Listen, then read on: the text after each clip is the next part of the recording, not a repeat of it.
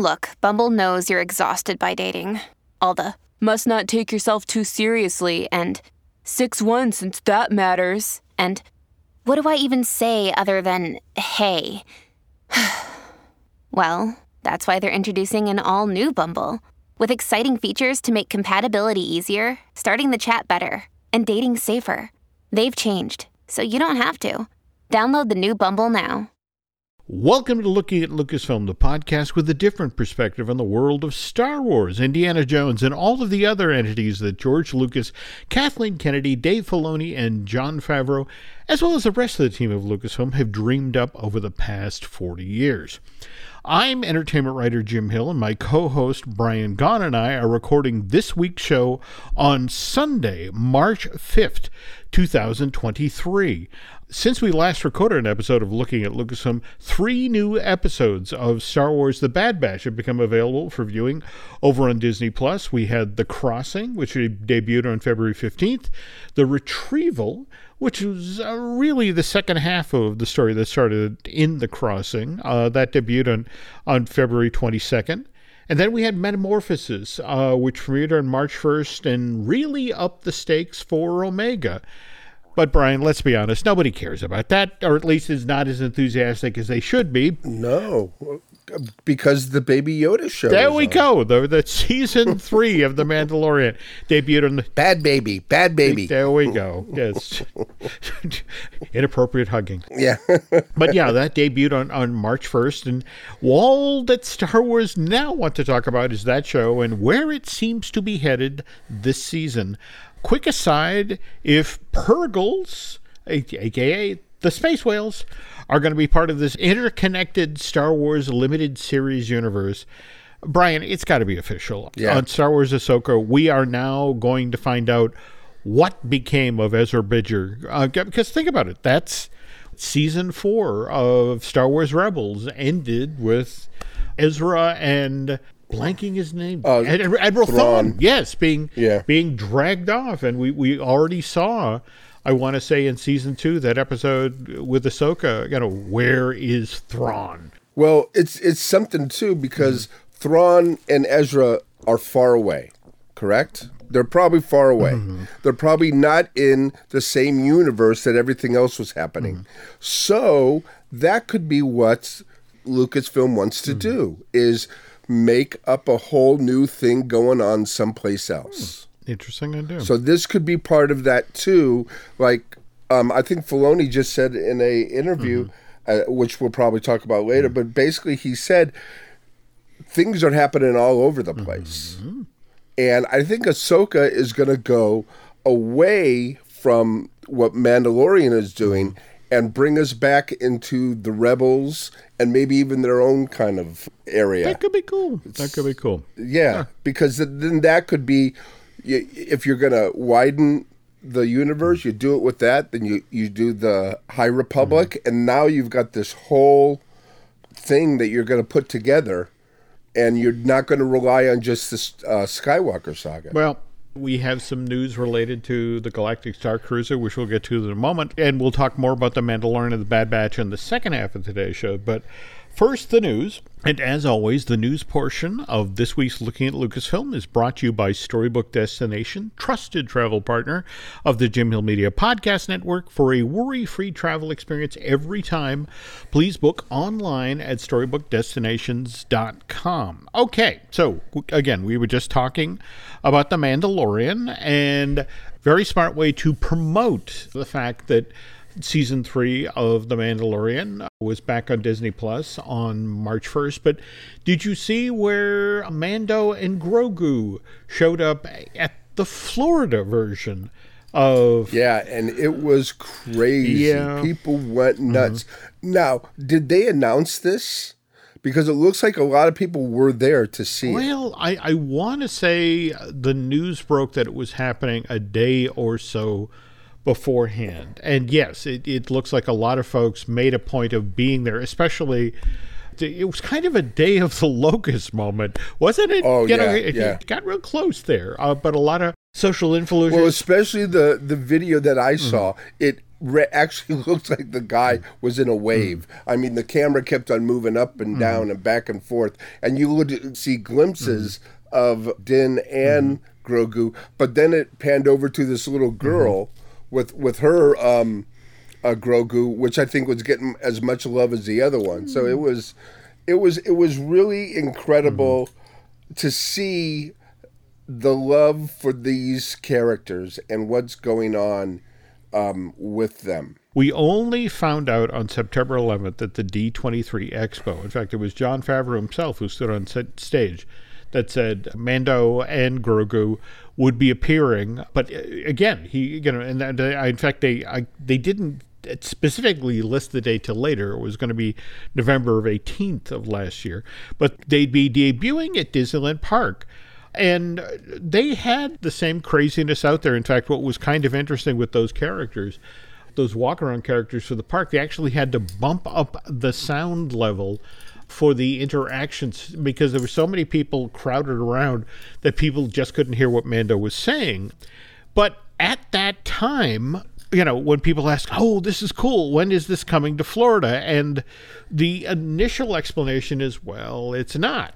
Because the belief was that with the Florida version of Black Spire Outpost, this is not only an area that's open to guests who are you know vacationing at Walt Disney World, visiting Disney's Hollywood Studios, but it's also a key element of people who've booked passage on the Halcyon, that Right. two day long cruise on land aboard the Star Wars Galactic Star Cruiser. because one of the day trips is Mm. There we go. a trip to, To Batuu.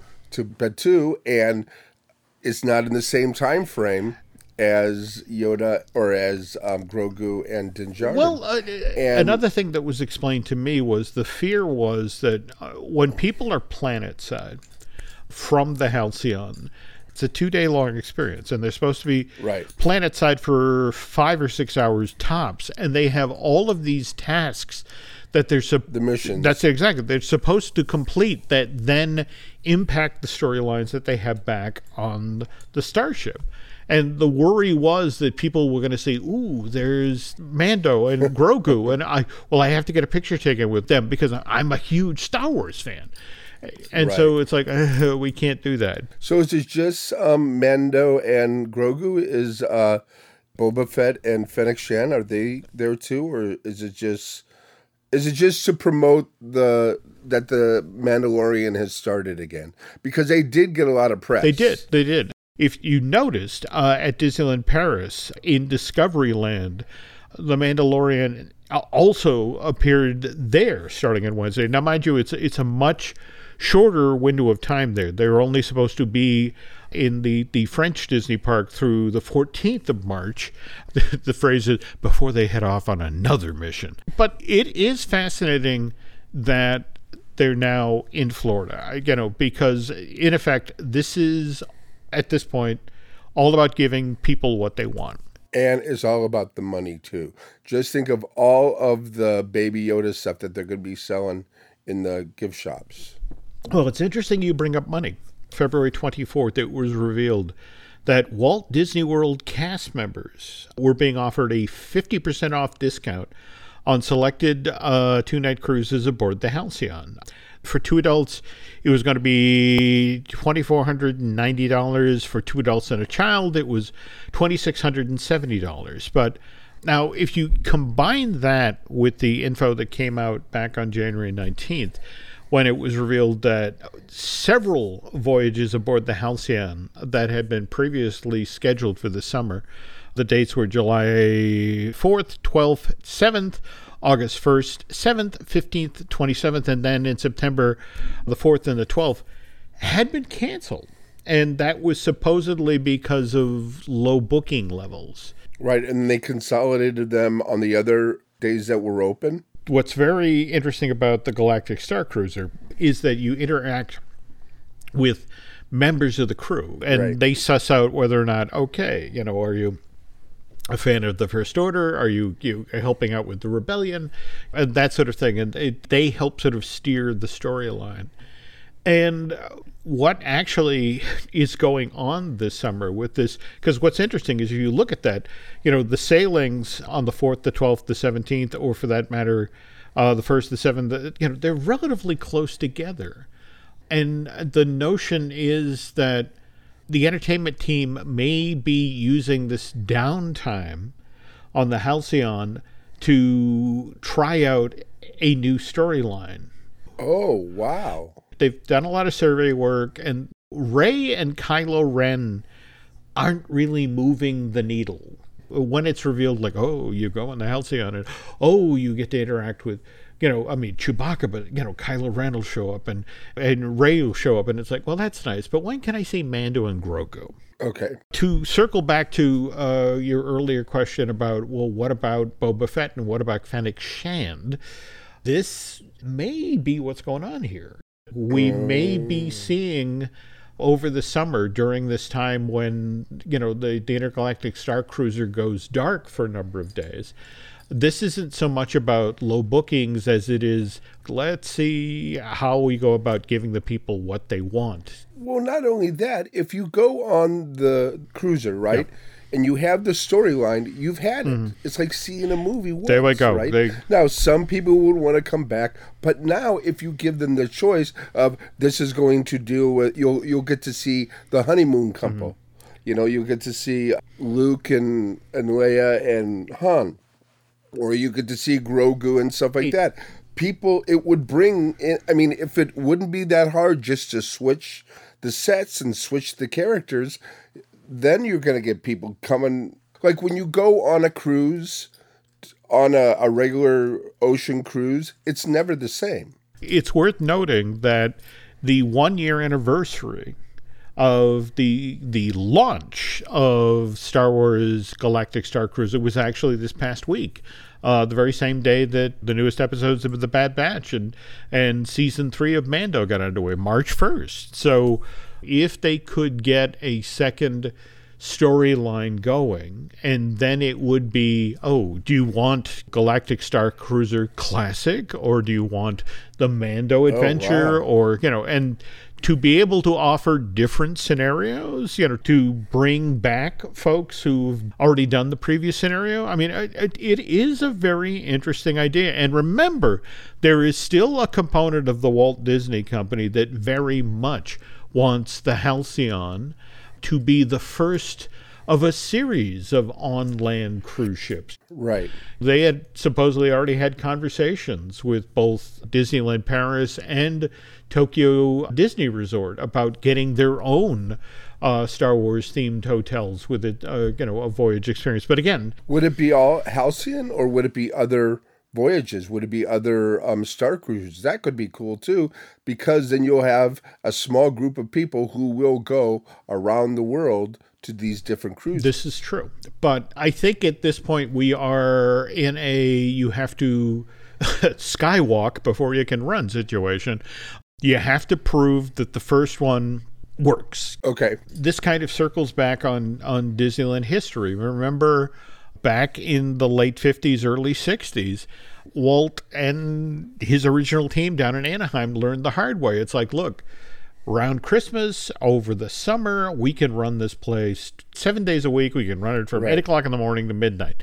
But in the fall and in certain weeks during the spring, you know, it just doesn't make sense to keep this place open on Mondays and Tuesdays. And so they would run from Wednesdays to Sundays and just a five day schedule. And that's kind of what I've been hearing from the folks at the resort to the effect of we're going to take a closer look at an operation schedule. We're going to vary the storylines. The company's invested a lot of money in this. They want it to work. But how how does with the cast members? How does it affect them? I mean, now here they were getting four days. Now they're gonna. Well, actually, no. You can't work somebody 7 mm-hmm. days. So if they're just working them five days, then that's you know. It's a two day long cruise experience, but these right. people have to be. I mean, it's not a question of you can swap out the captain. Right. You know, it's, it's just sort of like the captain I've been interacting with this whole time. So they are there for the whole forty eight hour long experience. Yeah. No. No. Then that that makes a lot more sense yep. too and it, I, I think it's a great mm-hmm. idea. I mean, you know, then you consolidate Mm-hmm. what's going on. But then there's always people who, well, I can't make Mm-hmm. it.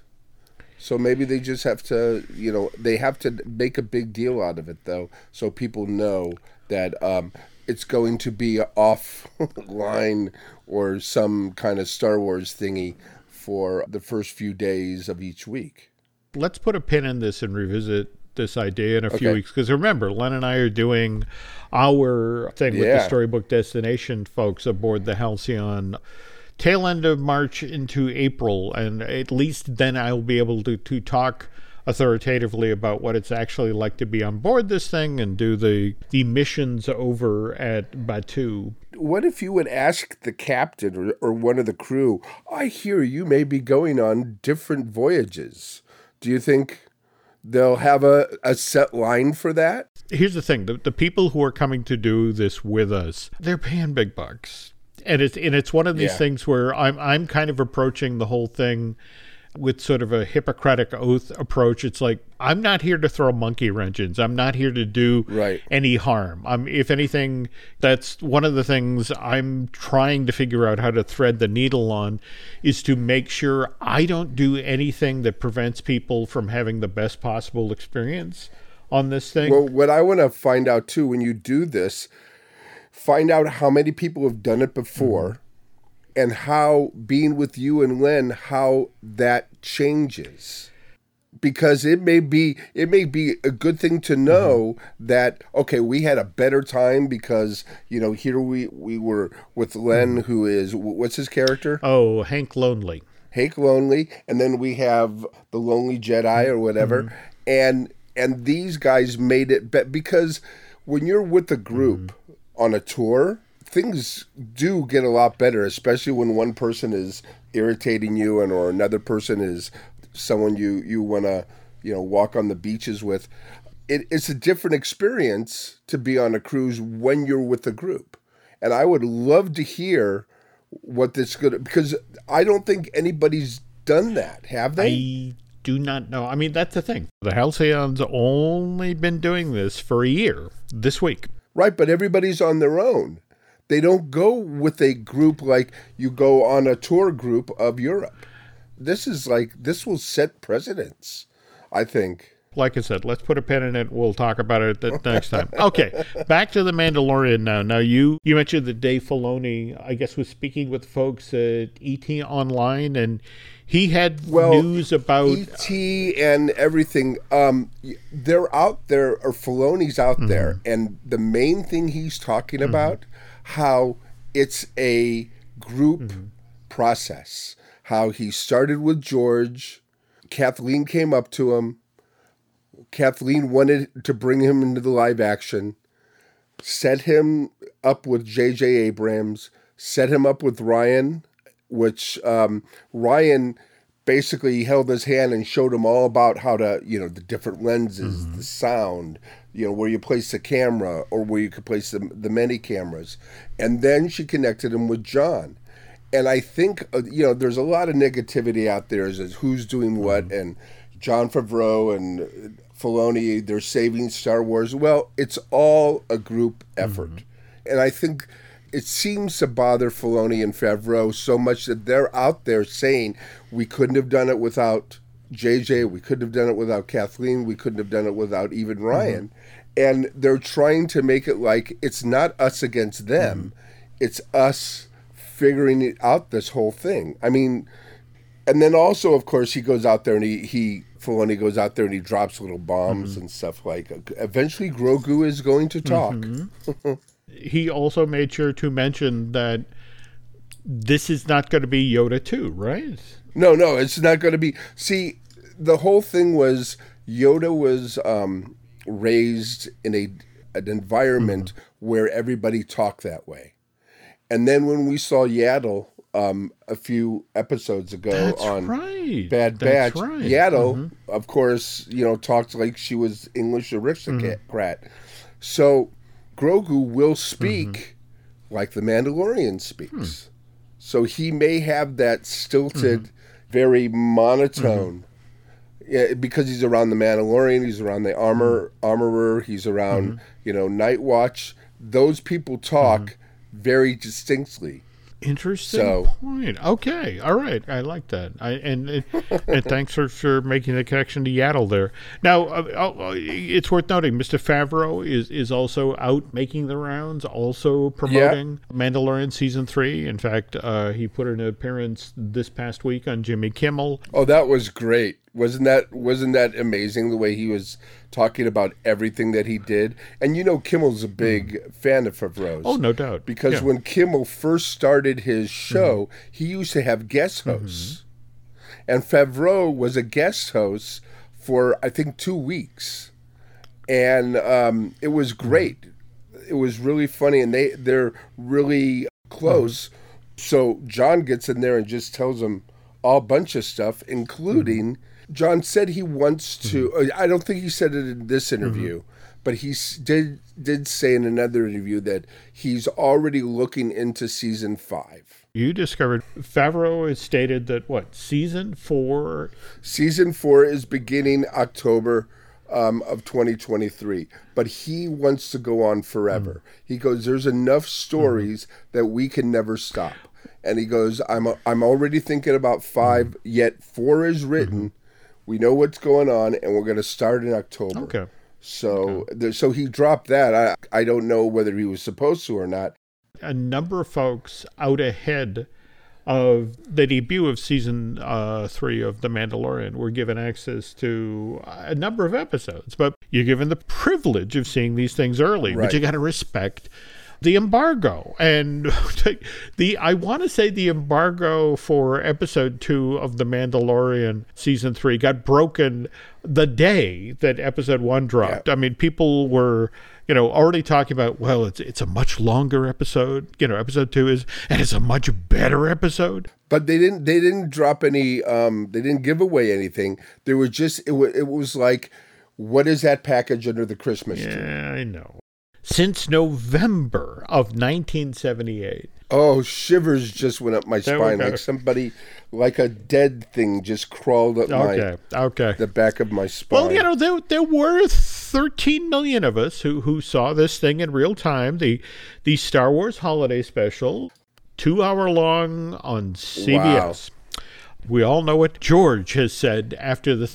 I mean, I, I love that, that quote from him, you know, to the effect of if if I could get a hold of every copy that was out yeah. of this thing that existed, I would destroy them with a hammer.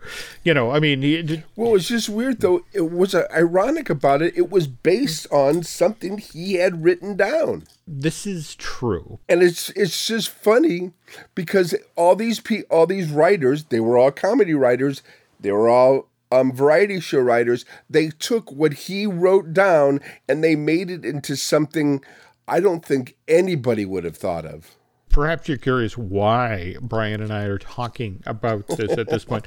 Well, the infamous Star Wars Holiday Special is now the subject of a film. Uh, the film is called A Disturbance in the Force, and it will be having its world premiere at South by Southwest, well, next week, March 11th. the perfect place the perfect Yep, place for yep. it It's directed by Jeremy Coon and Steve Kozak. And Coon, uh, you know, for looking at Lucasfilm fans, he's actually the uh, best known for the documentary Raiders! Exclamation point, the story of the greatest fan film ever made.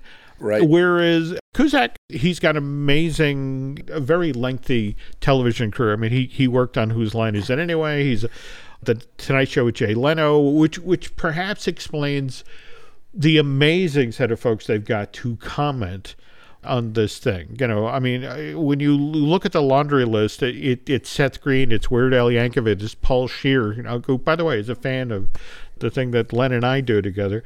Uh, Terry Killian, Doug Oh, cool. Guzzett, and, and the late Gilbert Godfrey. i know isn't that going to be wonderful that we can hear gilbert how how star wars and how the holiday special mm-hmm. changed his life uh, and also mm-hmm. see here's a it's a here's a name that not a lot of people know of but you should bruce vilanch Yes, yes. he was one of the writers on it We're about to come up on uh, the Academy Awards, and Yep. people even uh, today speak of, of Billy Crystal's years of, of hosting the Academy Awards and how amazing that was. but a lot of that was on the back of gags that Bruce Vilanch wrote. Right. And Brian uh, made me aware of the trailer out th- that's out there for Disturbance in the Force, and the filmmakers Jeremy and Steve did a really, really smart thing here. In fact, you were alluding to it uh, when we started this segment that the people who wrote the Star Wars Holiday Special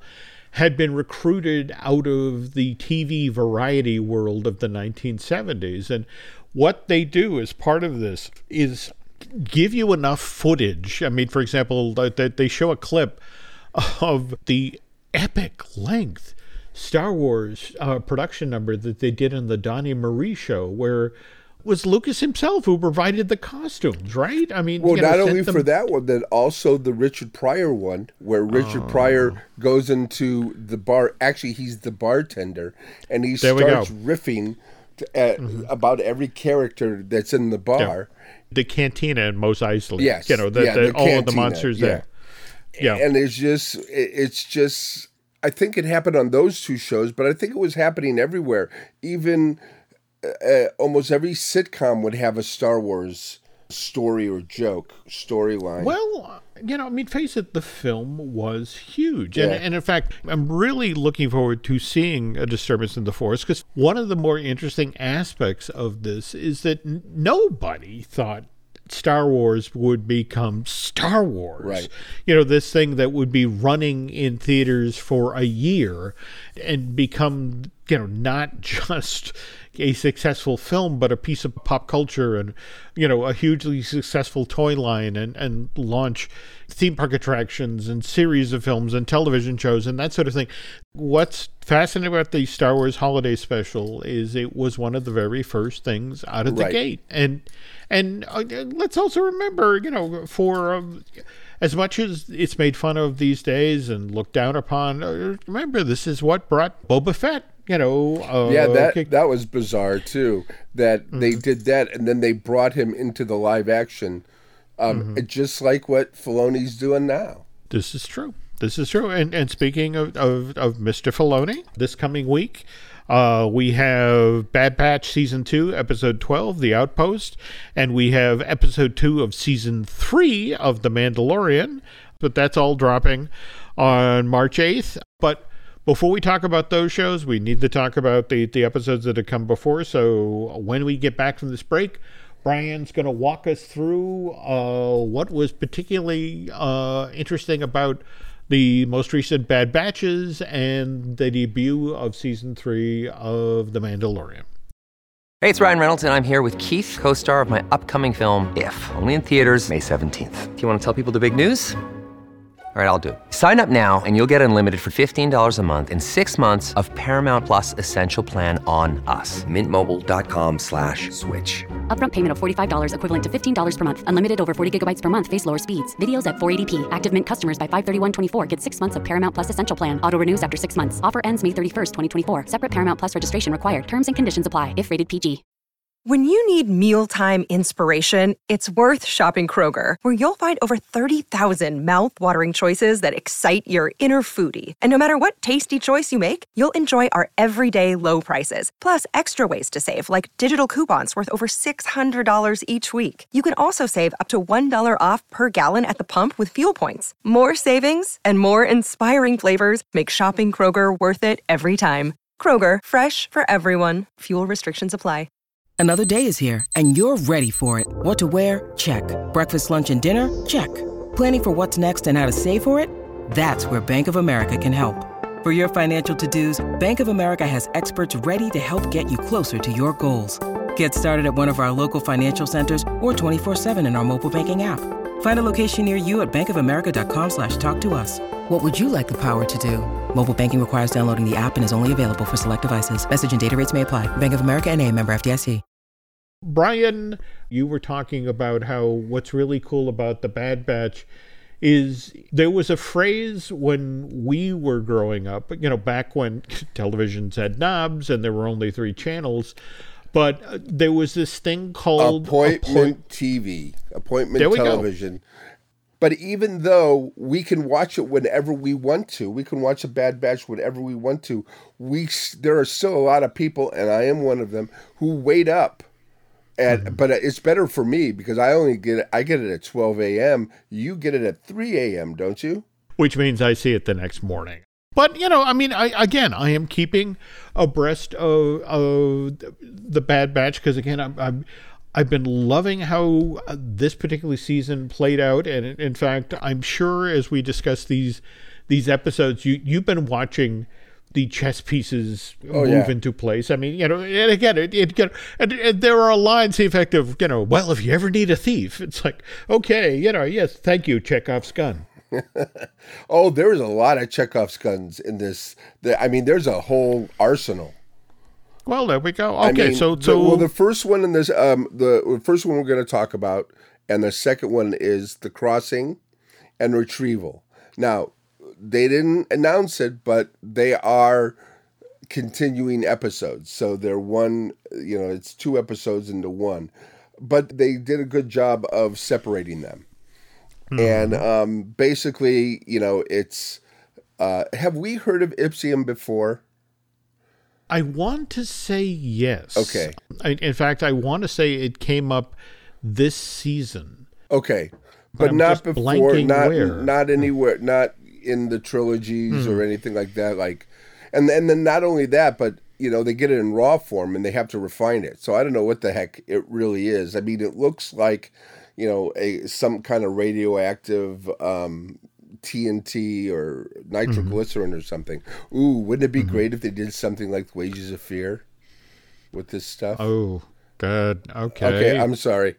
no, no, no. You're showing my age to this day.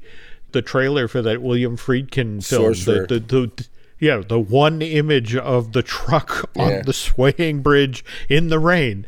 It's weird how you can boil an entire film down to one image, Oh, yeah. but I, I see that and it's like I know what film that is, and holy cow! Well, not only that is okay. We had the two episodes, and when they get the Mm-hmm. Ipsium, and then Yep. metamorphosis, it's not even mentioned.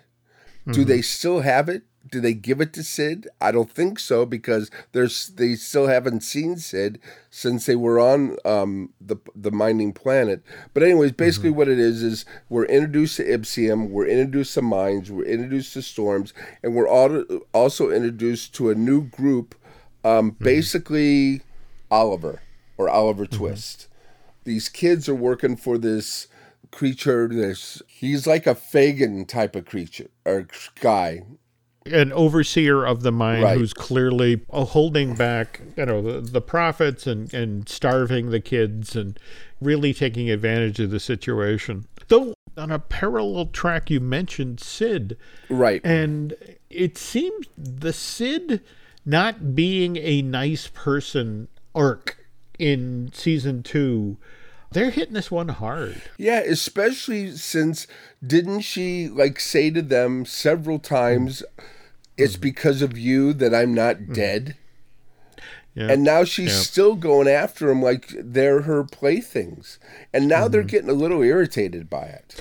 They are. They are. In fact, there was some discussion on this most recent episode about if we're going to break things off with Sid, we should probably do. In fact, that you know, isn't that the whole point of the metamorphosis episode? Let's do one more job for her. Mm. Let's you know do a big score, and then we'll all politely step away. And as I was watching mm-hmm. Metamorphosis, this little mm-hmm. theme in the back of my mm-hmm. head, dun dun dun dun dun dun There we go. dun dun dun dun dun dun dun. dun. They've turned into the A team. But here's the thing: we we saw the first episode and how Omega is really taking it hard Right. The Echo. yeah, that Echo stepped away, and that you know the rest of the Bad Batch, these guys are, are used to that. You know, this is, they they've been clones and they've lost friends, they've lost compatriots, but at the same time, at the end of uh, Metamorphosis, the whole notion of get this info to Rex. You know, he- Right. he, needs to have this. It's kind of Animal Farm, you know. All, all animals are equal, but you know that then there were Some some, are that more are more equal equal, to other- than, than others. Yeah, Well, and then also about the crossing and retrieval is they get into a predicament that it mm-hmm. wouldn't have happened if Echo mm. was there. Because they're not they're not a hundred percent. They're they're missing a piece. And because of it, they're not gelling. I mean, the their spaceship gets you know kidnapped because they're not a, a cohesive group like they used to be. given the way that Metamorphosis ends. You know, you had the Kamino Prime Minister show up at, at uh, the facility where the, the creature that, that we discovered as part of this episode is now being stored and one of the Kamino scientists from the uh, the clone building facility just is refusing to, to talk and it's the prime minister that volunteers well if you want her to talk you have to find this young girl clone Right. uh, that's very special to her her omega and it, it's just sort of like oh It's weird. The monster, though, I guess this is something that Chancellor Palpatine was putting together before he became the Emperor, and they were working on this. Is this something that they're going to use as a, a a weapon to take over other planets? I do not know what to tell you know but again we we've clearly been introduced And to this how is it clone? How is it dealing with clones though? Is it is it did they just form this animal? Is it a clone of something else? Does it have the the, the brain of I don't know. It's it's a good setup to where I think the last episode will probably be going. Yeah, and we are coming up on the 12th episode of this season uh, this coming week. And after that, we got four more. So Yeah. I don't know. I'm, I'm, I'm getting concerned about Omega, and more to the point, I'm I'm really starting to worry about Sid. That they just keep sort of hinting at she's going to turn. She's going to turn on them. And, and again, I so enjoy Rhea Perlman's vocal know. performance. And the the character is great when she realizes that these people she's better off with them and not Mm-hmm. turning them against her. Now, speaking of turning, we now turn to The Mandalorian, Season 3, first episode, Wow. The Apostate. Well, first of all, I don't remember this being in seasons one and two. I have to look back, and I definitely know not season one. But this is basically a prologue. I mean, it is just setting us up for what's coming up. It's like it's like doing, you know, you have to know this before you see the rest of the season. Mm-hmm. And it's it takes basically place on Nevarro, which looks like a very cleaned up version of Disneyland. Not not Batuu, but basically Disneyland. I mean, you now got the the monkey lizards in the trees and not being mm-hmm. barbecued. You've got um, people happy. Everything's nice and clean. You know, the kids are learning in their school. I mean, it's it's really kind of shocked me to see how great this set looks like now. Because isn't this the first thing we saw in um, the very first show? You're not wrong. You're not wrong. Yeah. I mean, it just, it, I think it was worth it alone to see Carl Weathers as the respected figure with, with, with his two droid attendants keeping his cape off the ground. It wasn't that great, and I didn't see it first of all. I didn't. I didn't Yeah. Mm-hmm. see it right away. You only just notice him when he's walking away, and you just see Yeah. these things. And you're going, "What the heck?" That's the thing when Yeah. you you become a respected f- figure in society, and, and people expect you're a leader. You got to look like a leader. So you know, dress the part. So Well, okay, and that wasn't even the beginning. That was when he, Hmm. um, Din Djarin, went to Nevarro.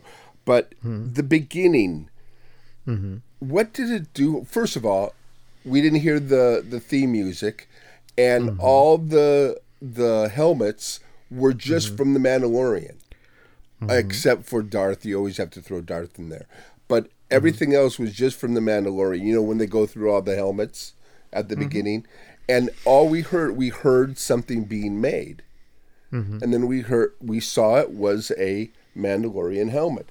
Now, right away, did you think this was a flashback, or did you think this was in real time? initially, and knowing how Mando actually became a Mandalorian, you know, and it was the whole notion of, oh, are, are we watching that ceremony? You know, are we watching that moment? And then the fake out. Right. No, you're not. Well, but but first of all, there were a lot of Death Watch there. Remember when he went with the the dark saber? There were only a couple of them, and she said our our numbers have diminished. So again, that was like showing us that okay, where are we now? Mm-hmm. Mm-hmm. But did you know the actor, the kid who was getting the helmet? Mm-hmm. Same kid who played the Tusken Raider boy. Oh, okay. And it's Jimmy Kimmel's nephew. well, okay. So Yeah. clearly Favreau, you know, the, the- Exactly. the, the favors keep coming. That's cool. That's cool. Okay. And they talk about it in that interview too. He goes, "Yeah, my Hmm. Nephew's in it." He goes, "Oh yeah, he can't. You know, somebody needed a Tusken Raider kid, so we came There up to go. him." But yeah, so the beginning was the the creature is technically called a Mm-hmm. dinosaur turtle. So it has no neat Star Wars name. It's just it's called the dinosaur turtle. Now, to me, I was trying to figure out because you know remember the credits they mm-hmm. showed the illustration and it looked like a mm-hmm. turtle, but this thing mm-hmm. looked like a crocodile. So what I'm thinking is it was easier to have the long snout of grabbing things and eating things in CGI than having the the turtle little mouth thing. You're probably not wrong there. I mean, it, again, you know, that's one of the things that's so enjoyable about these Art of the Mandalorian books. And, you know, or, or for that matter, I, I just got a copy of the Art of Avatar, the, the Way of Water, just two watches. They're exploring ideas and just sort of like, oh, we're in post and that Right. isn't going to work at all. Okay, change change the design, you know. So, but what I think was was more important about this opening was the notion of I mean here Mando comes and saves the day and Right. But still gets that reaction to the effect of almost no thank you you know Yeah. the, the no You're reaction not one of you know, us, so you can't d- do this. Uh, there was Yeah. there was really no thank you. I mean, you know, he went in there, he talked to her, and actually, didn't she? Didn't she like kind of hug him when he was leaving, or at least you got the feeling that she was grateful that he saved that he saved the day, Mm-hmm. or that at least he was going to become a Mandalorian again if he could find this the rivers.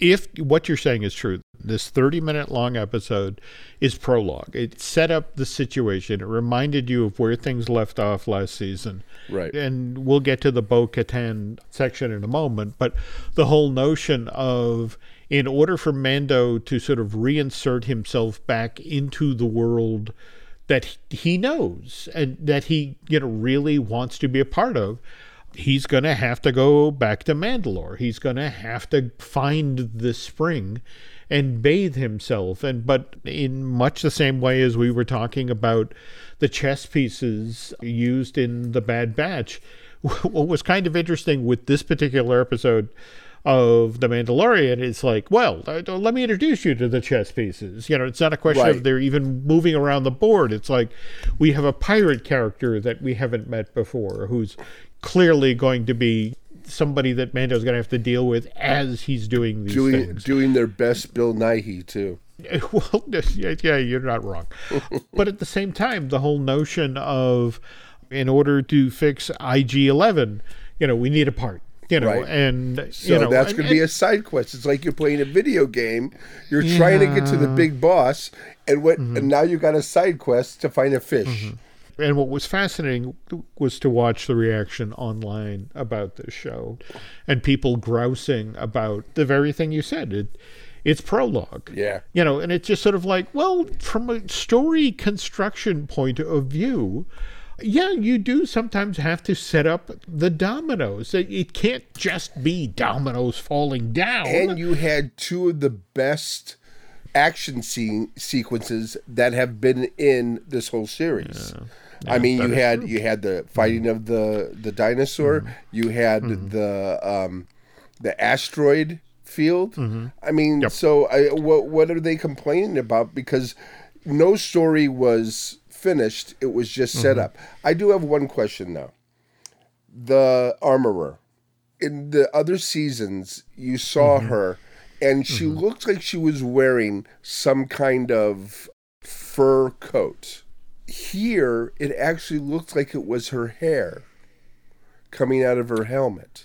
you know i didn't notice that i guess we're gonna have to go back and Yeah, a look. because I don't know why all of a sudden, I even asked my my wife, and um, actually I had to wake her up to to look at it, and um, she did not. She said no, she's wearing a fur coat. And I'm going, I don't know. That kind of looks like there's split ends to me. Well, remember, we've always seen her indoors. Yeah. You know, in- in Oh, that's right. Subterranean caverns and space outposts, kind of a thing. So this is the first time we've seen her in, in sunlight. Yeah, So, so, yeah, maybe. And of course, Baby Yoda does his Baby Yoda stuff, and it Mm-hmm. you know when he's when he and the um and and that how do you say it and zillions and zillions the little guys yep. mm-hmm. and how he just wants to hug them because they're they're smaller than he is. Favreau and Filoni know what they have with that character, Right. and the beauty of Grogu is that you can play him for comic relief, but at the same time, you can on a dime. When that character is threatened, you, you can tug the audience's heartstrings. I oh, mean, they- he is the greatest character that I've ever seen, and then and he still, you know, all his merchandise it just flies off the the shelves. Speaking of which, you included as part of your uh, research material earlier. Mando Mania. Yeah, so a Grogu Tamagotchi. Did I get that? Yeah, wouldn't that be great? I don't know whether I'm going to get one. I had a Tamagotchi at one time, and um, oh my god, if that thing was hungry, wherever you were, it was beeping at you. And I killed a couple of them. I murdered my Tamagotchi, so I don't know if I want to murder a baby Yoda. I think there would be grave consequences. So we already have the, the, the word about episode two of season three Yeah, is going to be really good. really but good that's and a fine much then. longer episode. If they so- just wanted to just get wet my whistle, okay, that's fine. Um, I have no doubt that that. I mean, not only did they wet our whistle, but they did give us two really great set pieces, and they they brought in the An- Anzellans. They they brought back in Greef. They brought in you know people that you're going to see. Oh, and of course, the mm-hmm. very last scene mm-hmm. with Bo Katan. this is true. Now, I'm watching this and I'm, you know, my first view of it, I'm going, oh my God, is this going to be it? Mm-hmm. But no, I, I'm I'm thinking they got to bring her back because you can't waste. First of all, you can't waste a character because it's one of the best from the um, Clone Wars series, and second of all, you have Katee Sackhoff, and and just just to see her sitting in the throne mm-hmm. with her leg up, like mm-hmm. you know what, I don't care anymore. You're just mm-hmm. you're watching. You're going, oh my god, she does care, and she wants that. She wants. She needs the dark saber. She does, but again, it's it's threading that needle, creating a logical way for her to get access to. And again, it's it's the own mythos of Mandalore to the effect of it has to be taken in battle, it has to be earned, can't be handed off. Is there any chance that things can change with the Mandalorians? Can we get the Death Watch to agree maybe taking off the helmet is not a bad thing? Can we get, you know, the uh, do you think it's going in that direction or do you think it's still Death Watch against everybody else? Well, look at the title of the first Right, episode. right. Uh, uh, the apostate. This is a religious offense. They want nothing to do with him because he has not followed the tenets of their their, their world. And so we are in the hands of two wonderful storytellers, Right. Jon Favreau and, and Dave Filoni. And I trust these guys. So it's like, okay, let it unfold the way it's supposed to. And, and to give you some idea of, you know, the type of guys we're dealing with here, think about what just got also got handled in in the process of this episode. We we find out where Cara Dune is. You know that that wonderful character that had to leave the show because the actress couldn't keep her mouth shut. Do you think? Do you think maybe they're going to recast her? Because there, there is another um, character coming up that is played by another MMA um, female fighter, and are they going to make her Do- Dune, or are they going to just bring in another character like her? I don't know. I know that, you know, there were definitely plans. In fact, there was a certain frustration at Lucasfilm about how that whole situation went down, that they really wanted to work with that actress. They really had plans. On the other hand, you know, Moff Gideon, you know, the whole notion of, oh, well, you know, he he's off in a war tribunal, and it, it's just sort of like, oh, we're seeing him again. You can't have that great an actor and that strong a character without you know him coming back on the canvas at some point. I just don't know if it's going to be part of the season four you discussed earlier. Which, by the way, I know you mentioned that production is getting started in October right. of this year, but you neglected to mention that season four is written. It's done. Right, it's I done. Mean, yeah, he's done, and he's even thinking about where am I going to go beyond this. That's amazing. But I don't know. That's I just amazing. I think that when we get the Mandalorian, we we get when the Bad Batch is the the direction it's going, it's really making things exciting again for Star Wars, and you can see it in the interviews. You can mm-hmm. see it in the fact that they want to say this is a collaboration.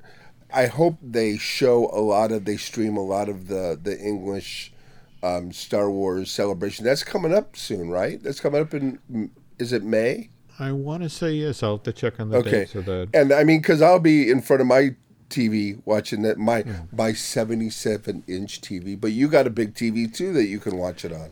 Yeah, if I could, I could get Nancy to, to watch something other than Hallmark movies. But well, you know what? I wouldn't mind if they charged us too. If they want to charge mm-hmm. us fifty bucks to see mm-hmm. every single panel whenever we want, fine, do that. It could be a pay per view. This has been the discussion for the better part of 10 years now when it comes to Comic Con. Right. You know, the, the whole notion of, you know, whenever it gets discussed, the studios push back to the effect of, no, we want the excitement of, you know, you, you could only see this in a Hall H. And, and just what frustrates me no end is they say that. And then 30 seconds after the presentation in Hall H is over, the trailer, yeah. you know, uh, invariably whatever's debuted in that room is available online. That yes, you do occasionally get to see pieces of film that don't then don't show up for months anywhere else. I mean, if you're in Hall H, you get to see that. But yes, the the there's been a number of folks, especially during uh, the pandemic, to the effect of you want the heat. Make the material available online. Yeah. But, All it takes is one person to do it, and then everybody's going to follow suit. So um, when they see they can make money on it, mm-hmm. it's all about the money. Yeah, but you got to remember that we we are living in a moment where everybody did the Oklahoma land rush into right. streaming, right? And now everybody's suddenly retrenching because it's like you said we'd make money doing this, and it's like, well, yeah, eventually. Well, anyway, we'll we'll just have to see how this plays out. So, I guess that's going to do it for this edition of Looking at Lucasfilm. But if you enjoyed uh, Brian's insights into all things Lucasfilm and that sort of thing, well, uh, uh where can they find you uh, social media wise? Still, I'm trying to look at other uh, options, mm. but still going to be um, Twitter at mm. Geek with Children, C H I L D R N, mm-hmm. and um, I know it's confusing. I even I can't find it sometimes, but yeah, that's where I can be found. And where can we find you?